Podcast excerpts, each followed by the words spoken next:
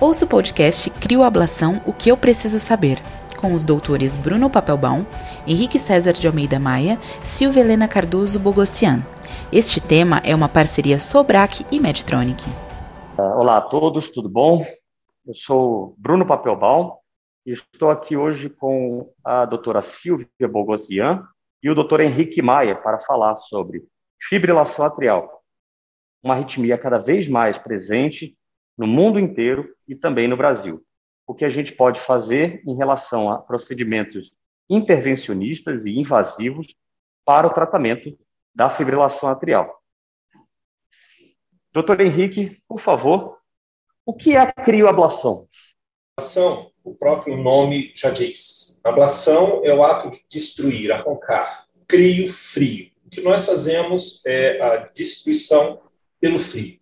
Explicando um pouco melhor. Normalmente, a energia que nós utilizamos para o tratamento da fibrilação atrial, quando a gente usa catéter, é a radiofrequência.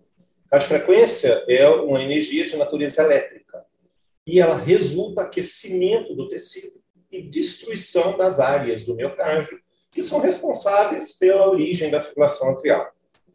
No caso da crioablação, e explicando melhor o que ela é, a crio, ao invés de você aquecer o tecido, o que nós fazemos é congelá-lo.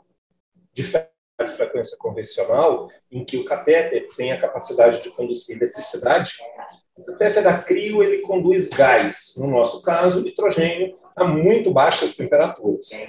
Quando o gás entra em contato com o tecido, ele congela aquela região. Quando nós congelamos as células, acaba por matá-las de forma, da mesma forma que o calor também mata a célula.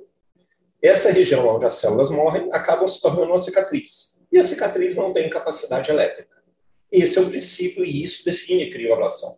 É a destruição do tecido causador da arritmia pelo congelamento. Ok, muito obrigado, doutor Henrique. Doutora Silvia, qual a diferença da ablação convencional no cenário das supraventriculares? Olá, boa tarde a todos. É, queria agradecer o convite para estar aqui conversando sobre CRIO com vocês. Bom, respondendo a, a pergunta, qual a diferença no, no, cenário da fibrilação atrial? A diferença da técnica é o, o material em que a gente usa para aplicar essa energia. Quando a gente vai usar a radiofrequência, nós temos um catéter focalzinho, em que a gente vai procurar os focos ponto a ponto, criando uma lesãozinha, uma, uma lesãozinha focal atrás da outra, se fosse um colar de pérolas, um pontinho seguido do outro. Enquanto que na crioablação nós temos um balão que ele é insuflado na porta dessas veias pulmonares e ele resfria como um todo. Então, quando ele resfria, ele faz um círculo, uma lesão é, contínua em torno das veias pulmonares.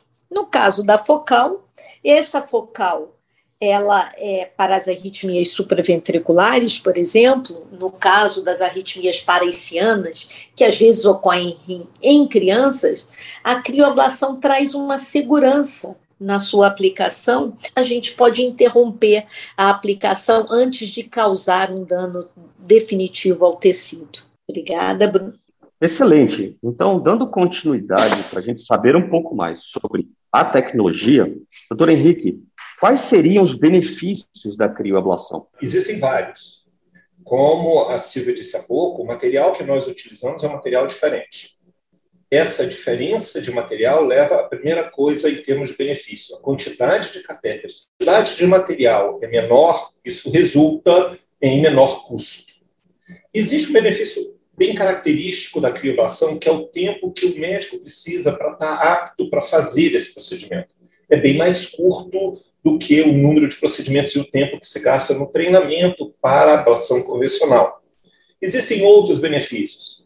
Como o material é diferente, a gente coloca menos catéteres dentro do paciente, então o tempo de procedimento acaba sendo também bem, bem menor, além do fato de, como a Silvia disse, o catéter é circular, eu não preciso passar muito tempo queimando ponto por ponto aonde eu desejo fazer lesão. Complicações menores, tempo menor, e existe a questão da segurança. a crioablação porque a lesão dela até de um certo ponto é reversível, o que faz com que eu possa testar o meu tratamento antes de efetivamente fazer algum tipo de tratamento definitivo no paciente. Ok. E nesse caso, doutora Silvia, quem vai se beneficiar de ablação, no caso da crioablação, na fibrilação atrial? A arritmia que a gente tem visto com maior prevalência na população. Bom, Bruno, aí eu vou te dar a minha opinião pessoal. Na minha opinião pessoal, quase todos os pacientes que têm fibrilação atrial é, vão se beneficiar da ablação. Principalmente os pacientes que têm muitos sintomas, né, que vão se beneficiar. Quem é? A pergunta que você poderia me perguntar, então, é quem quem tem fibrilação atrial e tem menos chance de se beneficiar são aqueles pacientes em que nos são encaminhados muito tarde no decorrer da doença. Aqueles que têm muito mais de um ano de evolução e que, em função da própria fibrilação atrial, já têm algum dano na estrutura do coração, o átrio, que é a cavidade que recebe o sangue, que vem dos pulmões, né? Ele, ele ou vem do corpo, esse sangue, esse átrio vai aumentando, vai aumentando, vai criando fibrose, o que a gente chama tecnicamente, vai remodelando.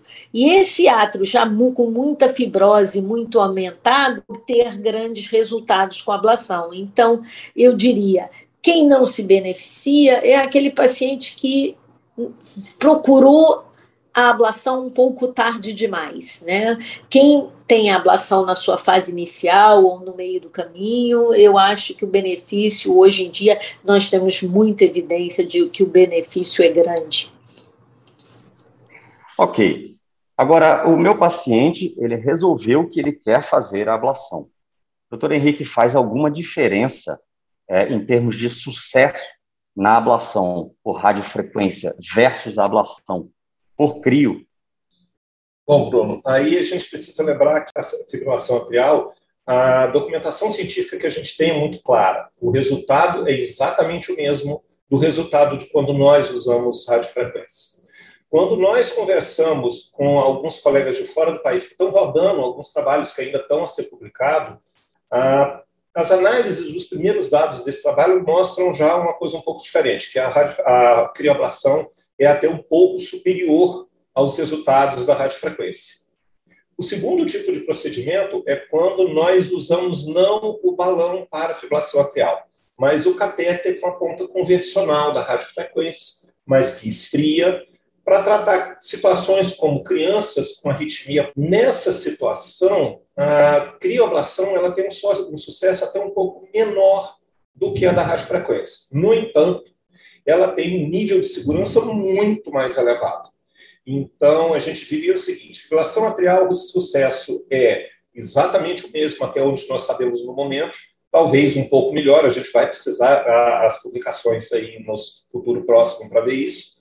E no caso da ablação focal, ela tem um sucesso, um sucesso um pouco menor, mas um nível de segurança muito mais alto. Excelente, muito obrigado e uma dúvida que talvez seja muito grande. Existe alguma evidência de que a crioablação é superior ao uso de medicação para segurar a arritmia, os antiarrítmicos? Bem, Bruno, essa pergunta é extremamente interessante, porque foi no final de 2020 e agora em 2021 que saíram três grandes estudos que compararam a ablação como primeira escolha de tratamento comparada aos medicamentos, às drogas antiarrítmicas para controle da fibrilação atrial. É, esses três estudos, um deles se chamou Stop AF First, AF, e o terceiro, Cryo First.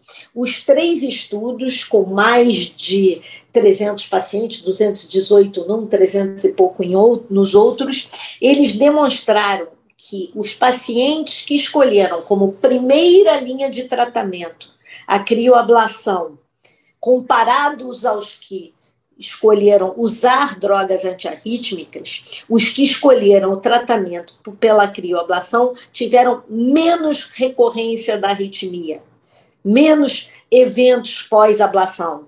A progressão da fibrilação atrial foi mais tardia e bem menor, e às vezes até mesmo não depois desses três estudos, nós temos sim evidências que o tratamento por crioablação é superior ao uso de drogas antiarrítmicas no controle da fibrilação atrial e pode sim ser escolhido como primeira linha de tratamento para a fibrilação atrial. Dito isso, uh, eu quero colocar que uh, no nosso resumo a crioablação não só é mais uma terapia uh, existente no nosso meio para o tratamento das arritmias cardíacas, como é uma terapia que tem fácil acesso aos médicos intervencionistas, não só nos grandes centros do Brasil e outras localizações. Dito isso, podemos, podemos falar que realmente estamos evoluindo cada vez mais no tratamento das arritmias cardíacas. Eu quero agradecer imensamente a participação da doutora Silvia, do doutor Henrique, e convidar a todos para continuar ouvindo os podcasts da Sobrac. Obrigada, Bruno. Queria agradecer a todos. Foi um prazer enorme estar aqui com vocês discutindo. Obrigado, Bruno. Obrigado, Silvia. É, eu espero que todos tenham gostado do nosso podcast. Espero que vocês continuem ouvindo a gente aqui na Sobrac.